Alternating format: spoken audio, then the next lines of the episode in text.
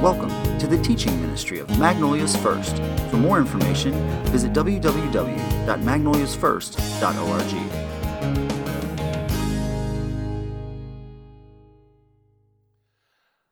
I want you to imagine with me that you and I have just stepped into a time warp. And as we emerge, we are in a room some more than 2,000 years earlier a room in Jerusalem where the week after Jesus' ascension, his disciples have gathered. And these would be the people that Jesus would entrust the spread of his message to the people of their day and to the generations that would follow. And as you look around the room, who do you see? You would expect that there would be rabbis, men who are greatly educated in the things of the Old Testament scripture. Perhaps you would expect there would be powerful orators who could sway great crowds with their speech.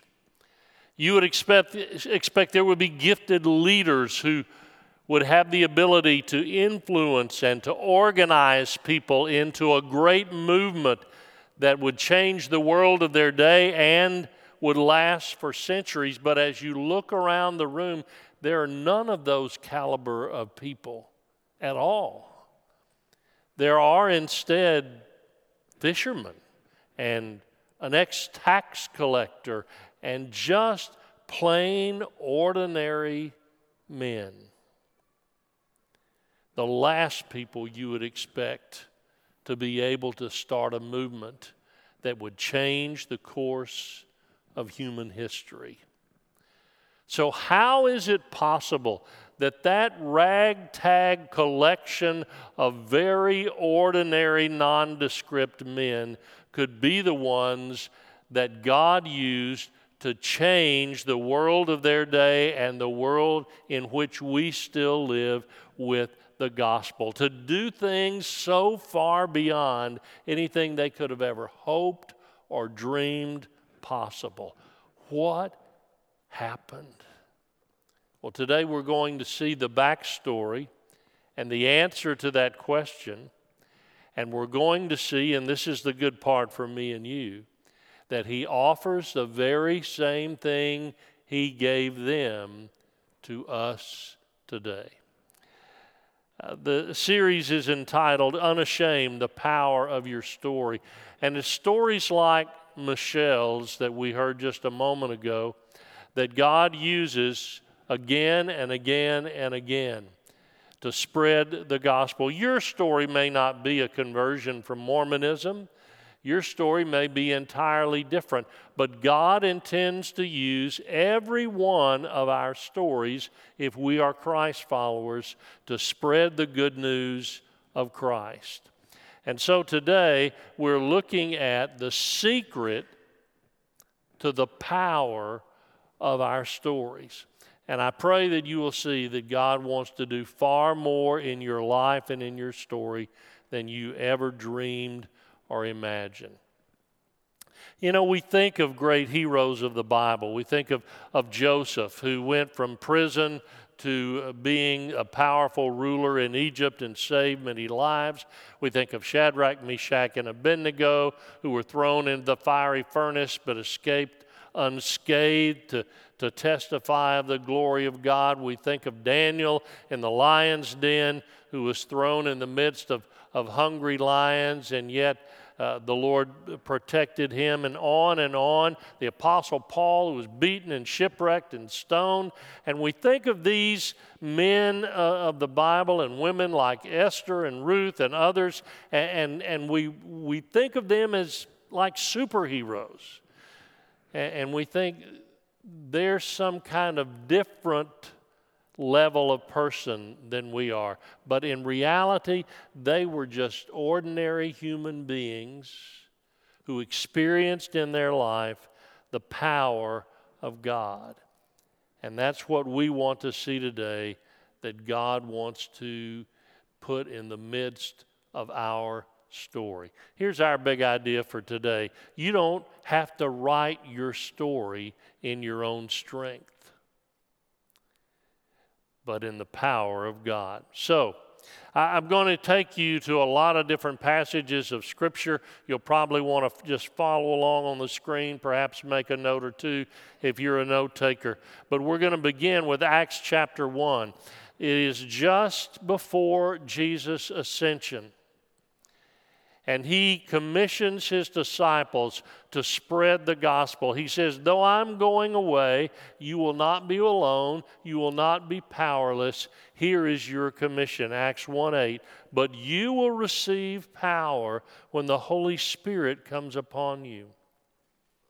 And you will be my witnesses telling people about me everywhere in Jerusalem, throughout Judea, in Samaria, and to the ends of the earth. He is saying to those individuals, You are to go live your lives on mission for the gospel, but you will not do so alone or powerless. You will have the very person of Jesus in the form of the Holy Spirit who will bring great power. And so, we as Christ followers today might ask, well, where's that power in my life? How do I access that power? How can I be strong where I am weak? How can I do things that I am not humanly capable of doing? How can I keep from doing things I know I shouldn't do? How do I access the power of God? Well, first and foremost, it is rooted in a personal connection and relationship with Jesus Christ. John descri- describes it in his gospel, John chapter 15, Jesus' words beginning with verse 5. He said, Yes, I am the vine, you are the branches. Those who remain in me and I in them will produce much fruit for apart from me, you can do nothing. Anyone who does not remain in me is thrown away like a useless branch and withers. Such branches are gathered into a pile to be burned. But if you remain in me and my words remain in you, you may ask for anything you want, and it will be granted. For you to have the power of God in your life, you must live in harmony with Christ. You must be committed to that relationship and to the teachings uh, of Christ. And it is not something that you earn or accomplish, it is something, this is key, to which you surrender. To which you surrender. All of us must decide in our lives to what will we surrender as Christ followers, we decide many times every day to either surrender to the presence and power of Christ or surrender to our sinful carnal natures.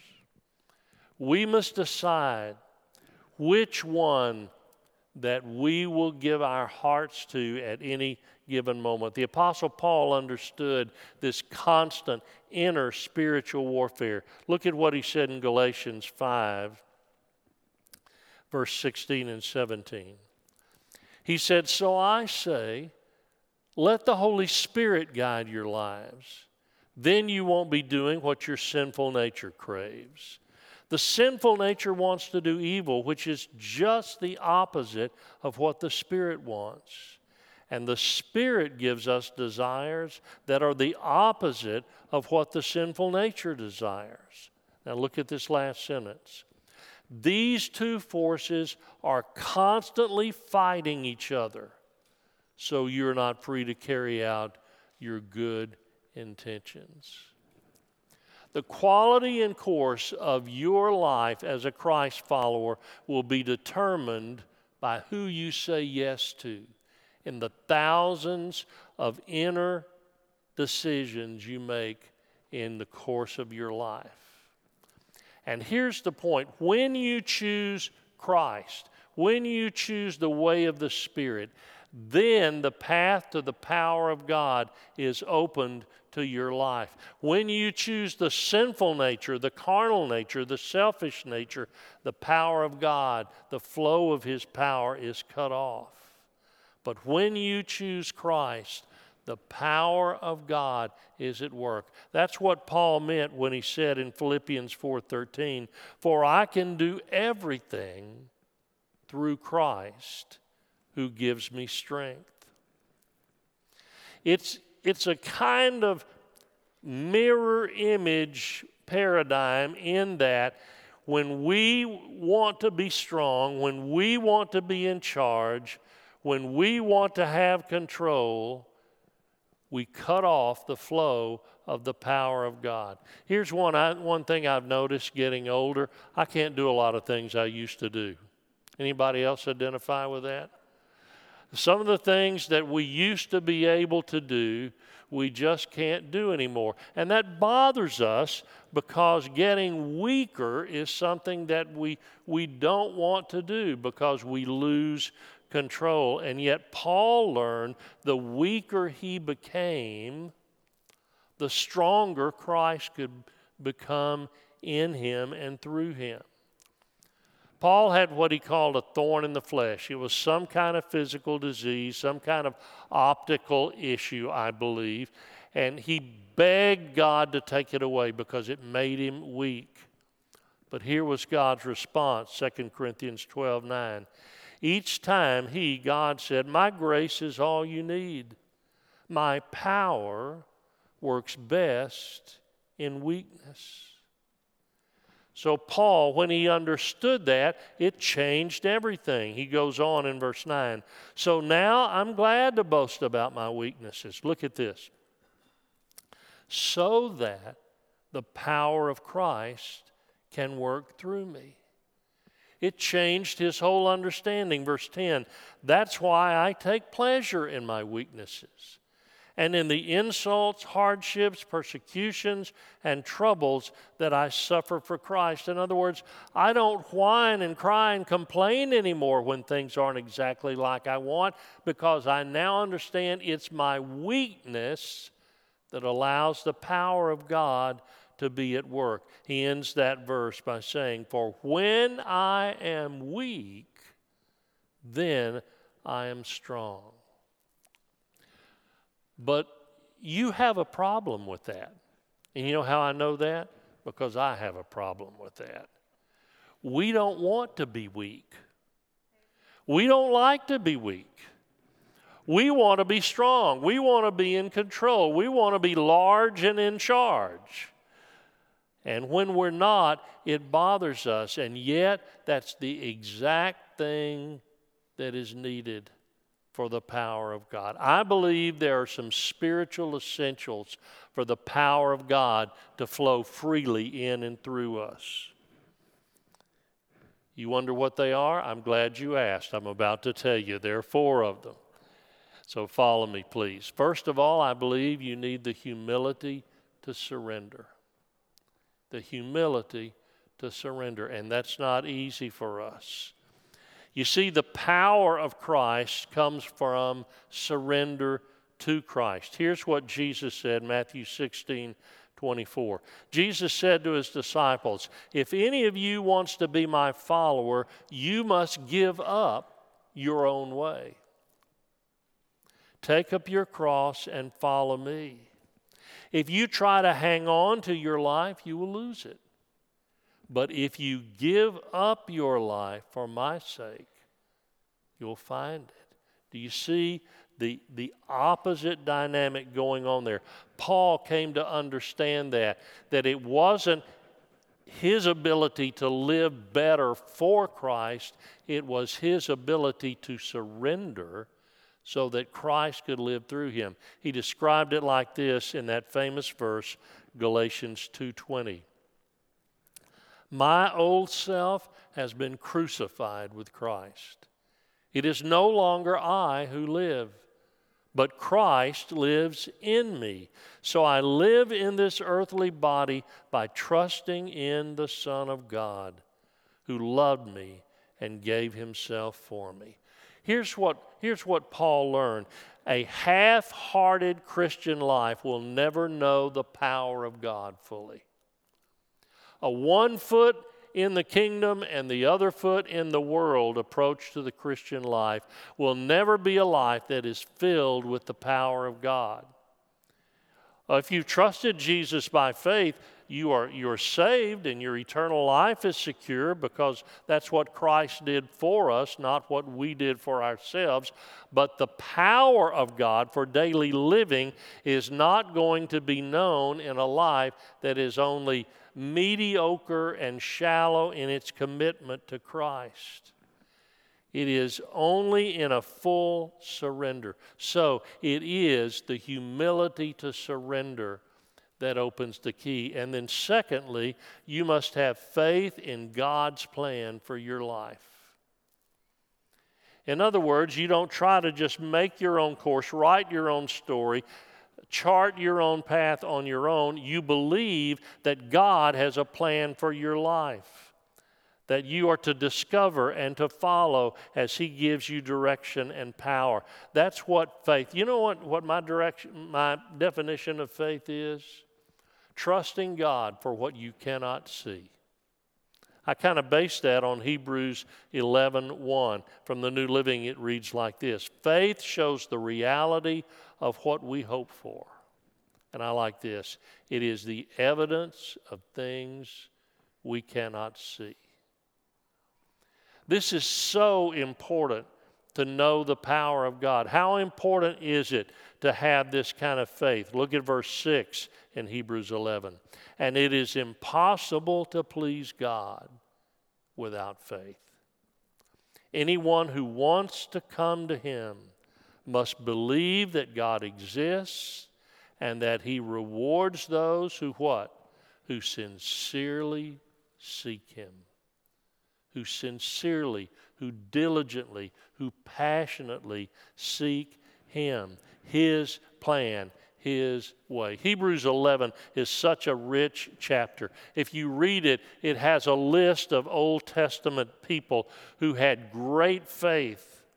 It's called by some the, the Hall of Fame of Faith in Hebrews 11. And after that, recounting of all those great people of faith, here's what the writer says, verse 33, about what they were able to experience through their faith.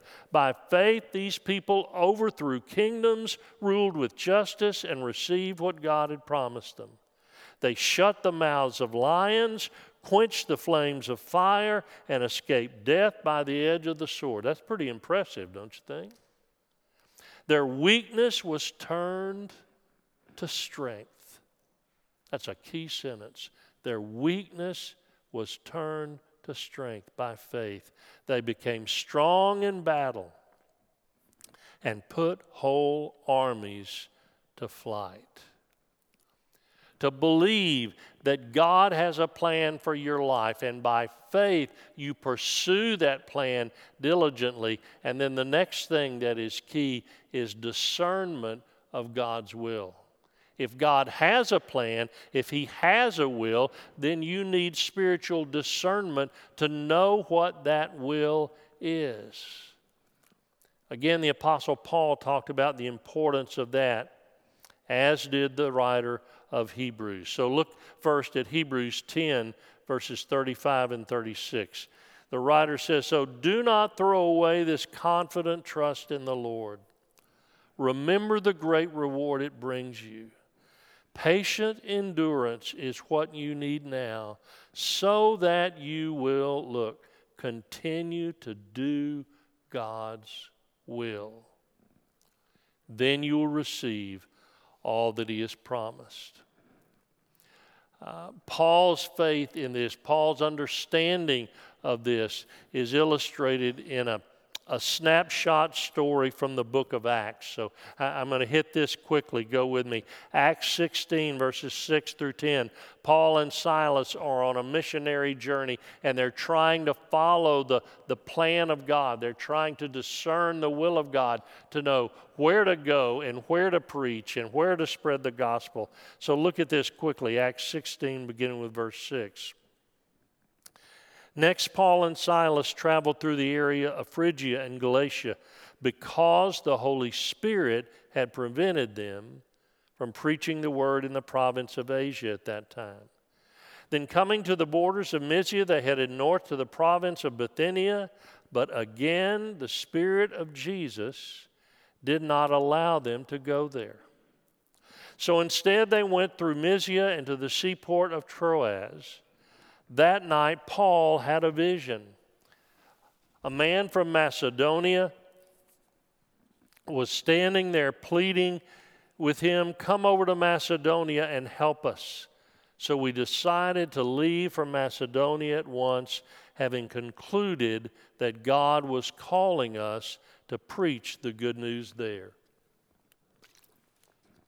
Don't you wish God would send you a vision like that? Sometimes to know what His will is. People sometimes ask me, Pastor, how do you know what God's will is? I did a whole sermon series on that several years ago, and there's no short answer, but let me give you a statement that I, that I think really is a key. If you seek God's will with a surrendered heart, you will find it. If you seek the will of God with a heart that's already surrendered to whatever God's will is, when you need to know what God wants you to do, He'll tell you. He will find a way. He will not play hide and seek guessing games with you. At the right time, in the right way, you will be able to discern the will of God. And there's the power. And then there's just one more thing, and I'm done. One more thing you need if you're going to live in the flow of the power of God to write the rest of your story, and it's determination and perseverance. Determination and perseverance. That you won't give up. The Apostle Paul liked to use the image of a race. I often tell our pastoral staff that ministry is a marathon, not a sprint. And Paul used that imagery of a race. Look, 1 Corinthians 9 24. He said, Don't you realize that in a race everyone runs, but only one person gets the prize? So run to win. All athletes are disciplined in their training. They do it to win a prize that will fade away, but we do it for an eternal prize. And then Paul said, So I run with purpose in every step. I'm not just shadowboxing. I discipline my body like an athlete, training it to do what it should. Otherwise, I fear that after preaching to others, I myself might be disqualified. Paul says, I'm going to discipline myself. I'm going to run this race. I'm going to be determined. I'm going to persevere to the end. Did he do that? Well, I bet you know this verse from 2 Timothy 4 7 that came much later, right at the end of Paul's life. And here's what Paul said I have fought the good fight. Say this next part with me I have finished the race and I have remained faithful. That's what God wants from us. If we're going to run the race all the way to the end, we must have determination and perseverance. God will supply the power, but we have to be disciplined enough to apply it. He has provided the power to live the victorious, faithful Christian life, but we must not throw away that divine resource that He has provided for us. And so, Paul encouraged those believers in Galatia to stay the course, to run the race. Here's what he said to them in Galatians 6 9. So let's not get tired of doing what is good. At just the right time, we will reap a harvest of blessing if we don't give up.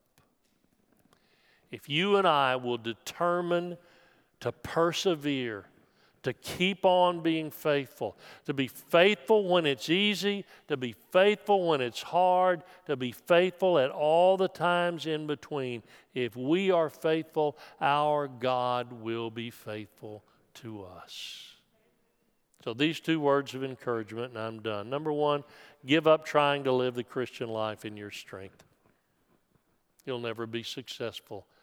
Learn to live in the power of God. So, number two is begin to walk in daily dependence on His power. Get up every day saying, God, I'm not sufficient for this, but your grace is sufficient. I admit, in fact, I celebrate my weakness so that your power might be in me. Listen, you don't have to write your story in your own strength. Let me pray for you. Heavenly Father, I pray for my own life and for the lives of every one of these who are here in the worship center, as well as those watching online, those listening to this podcast, whoever, Lord, has heard this message. I pray that they would learn to live not in their own strength and power, but in the mighty power of God. The same power that delivered Daniel from the lion's den, the same power that allowed Joseph to forgive his brothers and save the lives of many, the same power that directed and empowered the Apostle Paul to change the world as a catalytic missionary for you. And Lord, help us to live in that same Holy Spirit power. We pray this in the name of Jesus, our Savior. Amen. Thank you, everybody. Have a great week.